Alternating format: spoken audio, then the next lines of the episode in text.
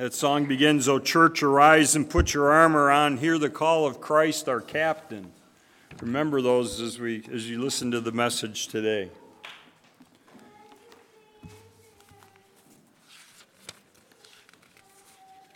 With our with our missionaries and guest speakers, uh, Tim Reed was here a couple of weeks ago, and last week CareNet Pregnancy Center from the Sioux was here. We we haven't been acts, in Acts since the middle of June, and we're probably not going to return there till the middle of August. So you get a couple months off from Acts, and then you be prepared, and we'll get back and finish the book, the last third of it. It may take another year, but but we'll get there. Those of you that were here Wednesday night got a got a pre-brief of, of part of my message this morning, and I would ask you all to turn to Isaiah with me. Isaiah chapter ten.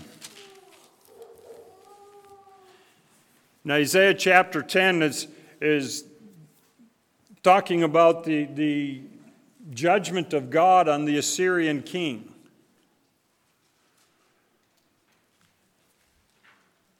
We'll find out why. We'll show you why he was the, the, the judgment was going to be carried out. Beginning in verse twelve, Isaiah chapter ten, verse twelve. "So it will be that when the Lord has completed all his work on Mount Zion and on Jerusalem, he will say, 'I will punish the fruit of the arrogant heart.'"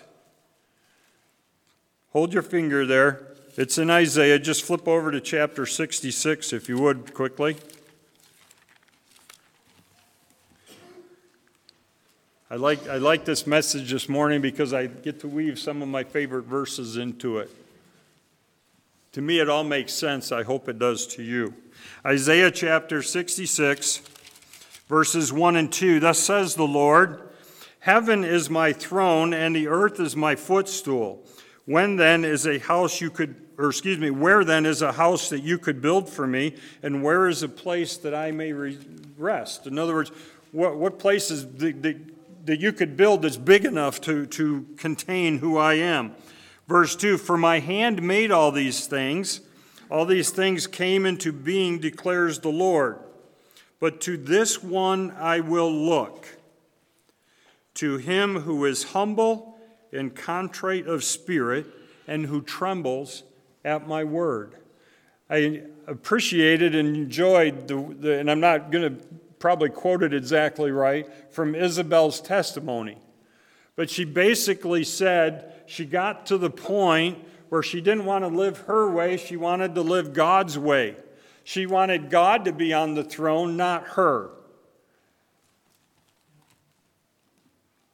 To him This is who the Lord will look to, to him who is humble and contrite of spirit and who trembles at my word.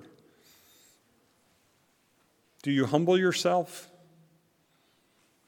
I mean, that's when, when we're obedient to God's word, when we're obedient to uh, his commands, we have to humble ourselves and come under his authority and say, God, I want to obey you rather than me, rather than do what I want to do. Exactly what Isabel was sharing in her testimony. God, you're on the throne. I'm going to humble. I'm going to become subservient to you. I'm going to set my own pride to the side. I want you to be the one in charge. And that is who the Lord will look to, the one who is humble and contrite of spirit and who trembles at my word. Back to Isaiah chapter ten, and verses thirteen and fourteen are going to help us understand why God is going to carry out judgment on the Assyrian king. "For the Assyrian, the king of Assyria, in the pomp and his haughtiness, for he has said, 'By the power of my hand and by my wisdom I did this. For I have understanding, and I removed the boundaries of the peoples and plundered their treasures. And like a mighty man, I brought down their inhabitants. And my hand reached to the riches of the people like a nest. And as one gathers abandoned eggs, I gathered all the earth. And there was none that flapped its wing or opened its beak or chirped.'" Guy sounds just a little full of himself. If you look back in that verse in Isaiah sixty-six, that's not who the God, who the Lord wants to work with. The Lord is looking for someone with a broken and a contrite heart. He's not looking for the proud and the arrogant. And this guy is pretty full of himself. Now I'm going to, I'm going to do a quick little parenthesis here that really isn't the point or the part of the sermon, but I don't want to miss the opportunity because of what this verse says. At the end of verse fourteen, it says, "There was not one that flapped its wing or opened its beak or chirped." He says, I reached into their pockets and took all their money, and there's nobody that argued or, or fought back. Make a little spiritual application that we as a nation are guilty of that. If we look to, to, to I'm going to go back to Roe versus Wade and abortion, the, the abortion issue. There was not one that flapped its wing or opened its beak or chirped. We as the church failed. We did not squawk and kick and scream and kick against abortion like we should have. And so this evil one can reach in and steal the riches of the people like a nest. I'm sorry, but I believe that sixty-odd million babies are riches that our nation is poorer of today because of that. End of parentheses, back to my message, okay? That that that that the the the, the picture there was just too much to, to let go by the way.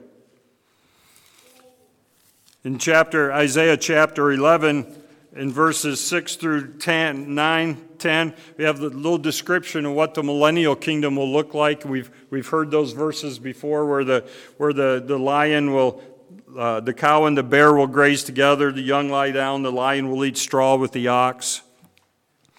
And in verse, uh, back in chapter ten, when the, the arrogant king was talking about how great he was, he, he said, by the power of my hand, and my hand reached in.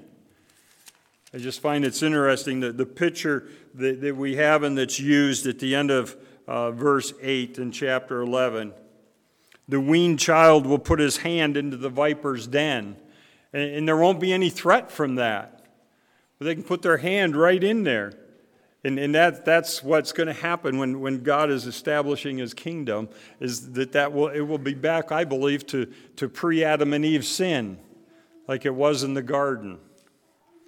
But then we come on down to verse eleven, and, and again, what I'm looking for here is not all the, the context of the prophecy that's that's here in Isaiah, but the principle of, of God's hand. Verse eleven, it will happen on that day that the, uh, verse, yeah, verse eleven, sorry, chapter eleven, verse eleven, that it will happen on that day that the Lord will again recover the second time with his hand the remnant of his people, who will remain from Assyria, Egypt, Pathros, Cush, Elam, Shinar, Hamath, and from the islands of the sea. Verse twelve, he will lift up, with his hand, he will lift up a standard for the nations and will assemblish the banished ones of Israel, will gather the dispersed from Judah, from the four corners of the earth. Skip down to verse fifteen, if you would. And the Lord will utterly destroy the tongue of the sea, and he will wave his hand over the river with his scorching wind.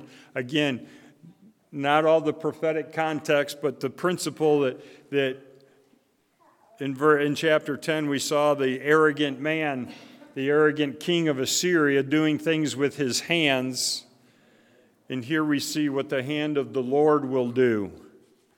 That the hand of the Lord will restore peace, will restore order to the way that he intended it to be. Turn with me, if you would, to Exodus chapter seven.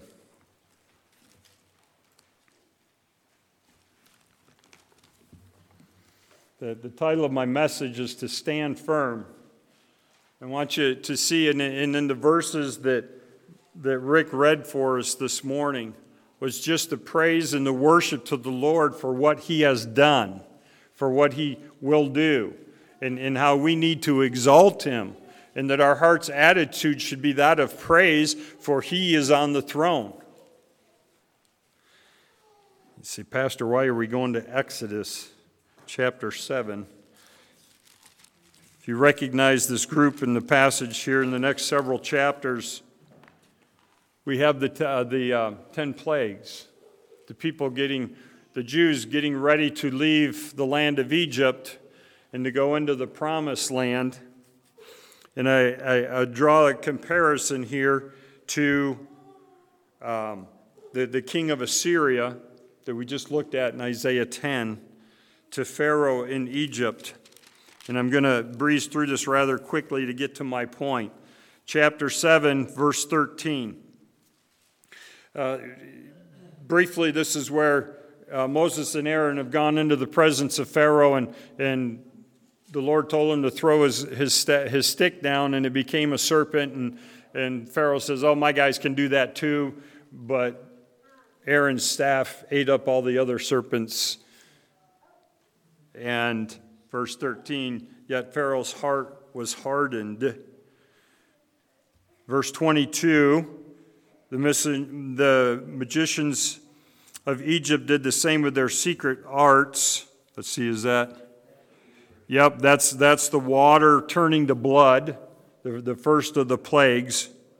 Pharaoh's heart was hardened, and he did not listen to them as the Lord had said. Chapter eight, verse fifteen. After the frogs have been removed, Pharaoh saw that there was relief, and he hardened his heart. eight nineteen, the gnats. There was relief from the gnats, but Pharaoh's heart was hardened. And, and it's interesting here. Um, sometimes Pharaoh hardened his heart, and sometimes God hardened Pharaoh's heart. Just maybe when Pharaoh was ready to yield, God said, nope, not yet, so I'm going to harden your heart if you're not going to harden your heart. eight thirty-two, after the flies are cleared out, verse thirty-two, Pharaoh hardened his heart this time also. Chapter nine, verse seven, after the livestock was stricken, that was re- relieved from that. Pharaoh sent, and behold, there was not even one of the livestock of Israel dead, but the heart of Pharaoh was hardened, and he did not let the people go. Chapter nine, verse twelve, this time the Lord hardened Pharaoh's heart after the boils afflicted men and animals. The boils are removed. The Lord hardens Pharaoh's heart because those boils are painful, and maybe Pharaoh was about ready to relent. The Lord said, nope, not done yet, not done yet.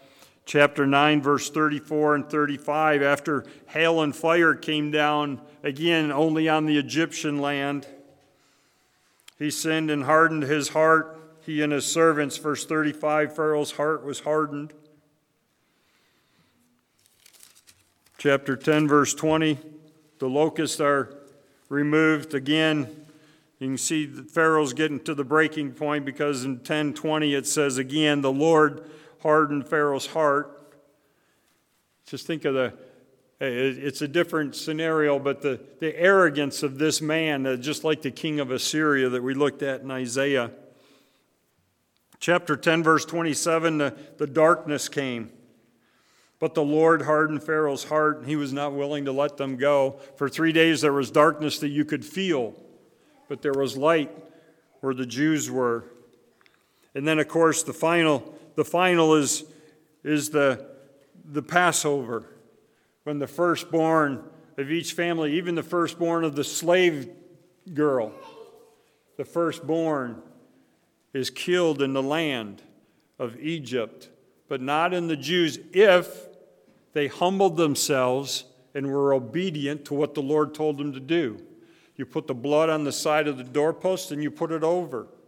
And then when the angel of death comes, he will pass over you. And that's where, we, of course, we get the Passover. So in the land of the Jews, to those that were obedient, there was no death. But in the land of Egypt, the firstborn of every family died. Chapter fourteen.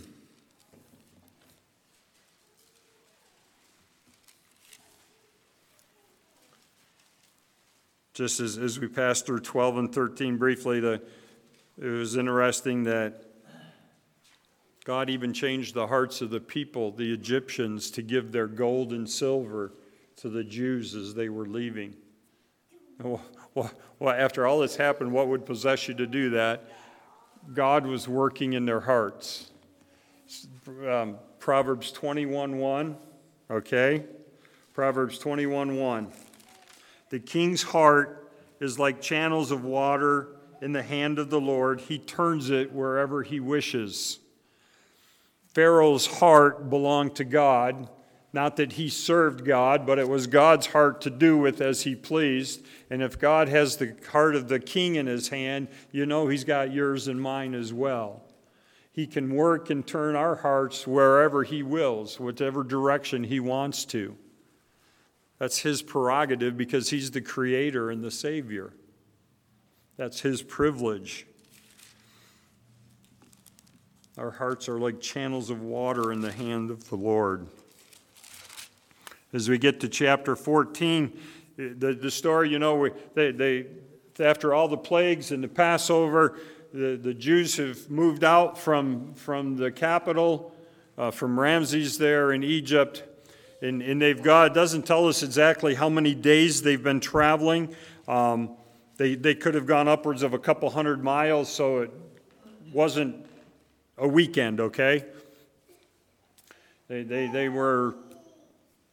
They didn't have trains or planes, okay? They were they were walking. And so they get to the Red Sea. And all of a sudden, Pharaoh's heart, verse uh, four, chapter fourteen, verse four. Thus I will harden Pharaoh's heart. Verse eight, the Lord hardened the heart of Pharaoh. Excuse me. Dry today. What God says he will do, he will do. Take it to the bank, whatever expression you want to use. If God says he's going to do something, he's going to do it. I don't know if you remember when we were, we were studying Joshua. Back in Deuteronomy, he said that he would send, when, when the Jews would move into the land, into the promised land. They were beginning to take it over. That he said that the fear of the Lord would go before them. And if you remember Joshua, I believe chapter three, two or three, um, when when the spies go in and, and Rahab hides them and protects them, she she says to them, "The fear of your God precedes you. Your the fear of your God is already here." So just another case of when God says He's going to do something, God does it. Here he says, I will harden the Pharaoh's heart. And in verse eight, he hardened it. And, and the, now now we have the chariots. And, and the, the Dead Sea is a, a, in front of the Jews. And the chariots of the Pharaoh are coming, and they're just going to be slaughtered. They don't have any weapons of war to protect themselves with. fourteen eleven. And the, then they said to Moses, is it because there were no graves in Egypt that you've taken us away to die in the wilderness? Why have you dealt with us in this way, bringing us out of Egypt? Is this not the word that we spoke to you in Egypt, saying, leave us alone that we may serve the Egyptians? For it would have been better for us to serve the Egyptians than to die in the wilderness. Verse thirteen.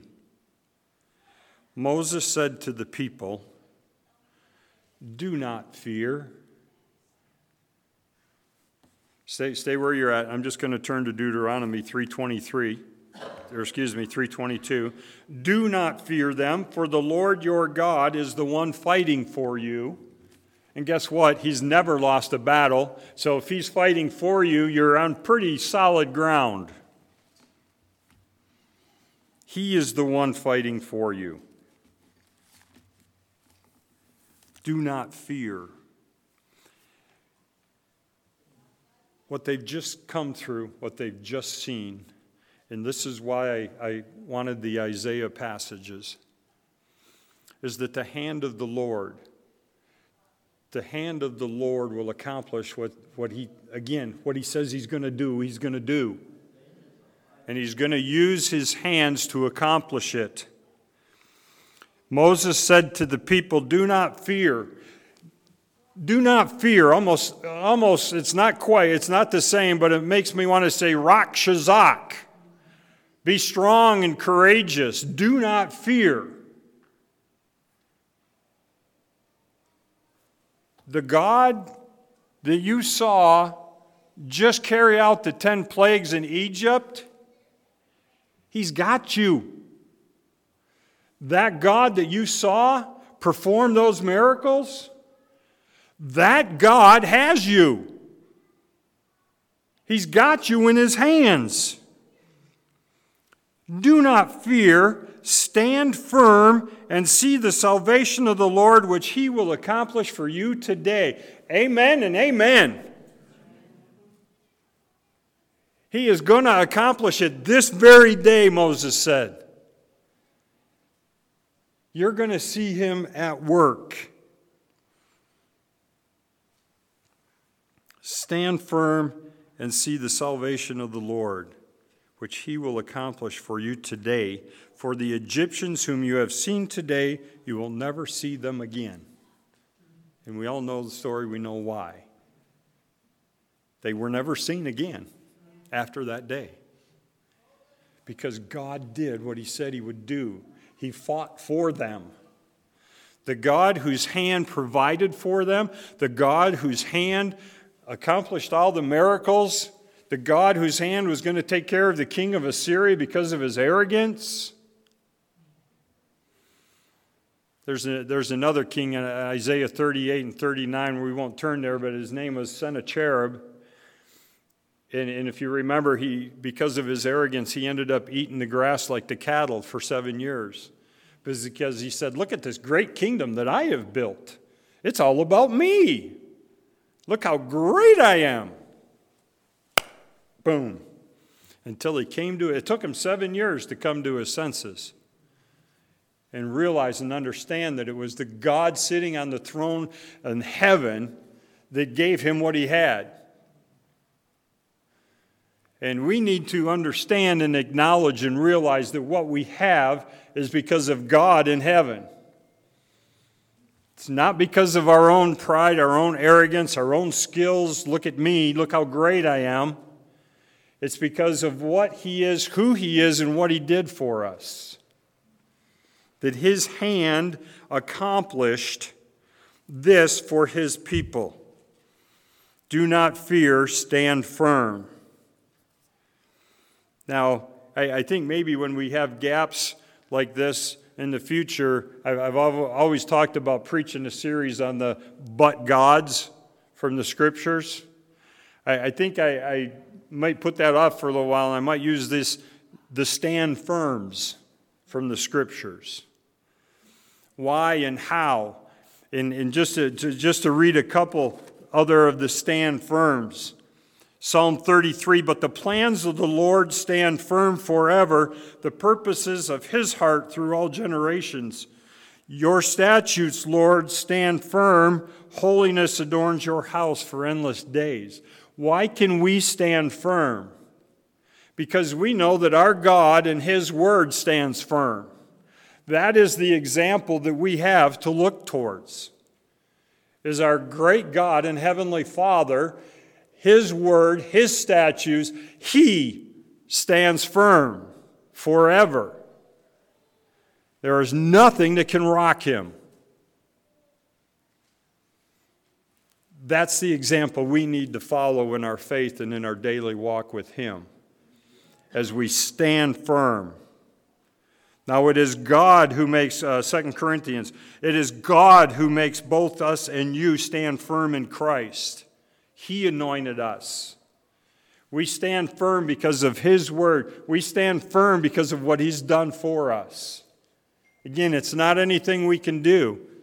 We have to humble ourselves, throw ourselves at his feet, acknowledge that salvation is only through him, that there's no other name under heaven given among men whereby we must be saved. It is only the name of Jesus that will save us. There is nothing we can do except fall on our face before him and say, thank you, Father, for the plan of salvation It is in the name of Jesus. Father, thank you for your word.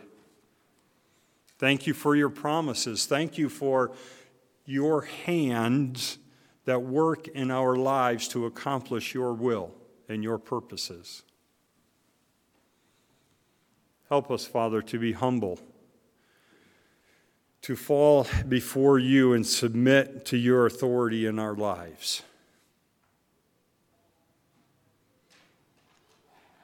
That you might help us to stand firm because of who you are. We thank you for this, Father. In Jesus' name, amen. We're going to take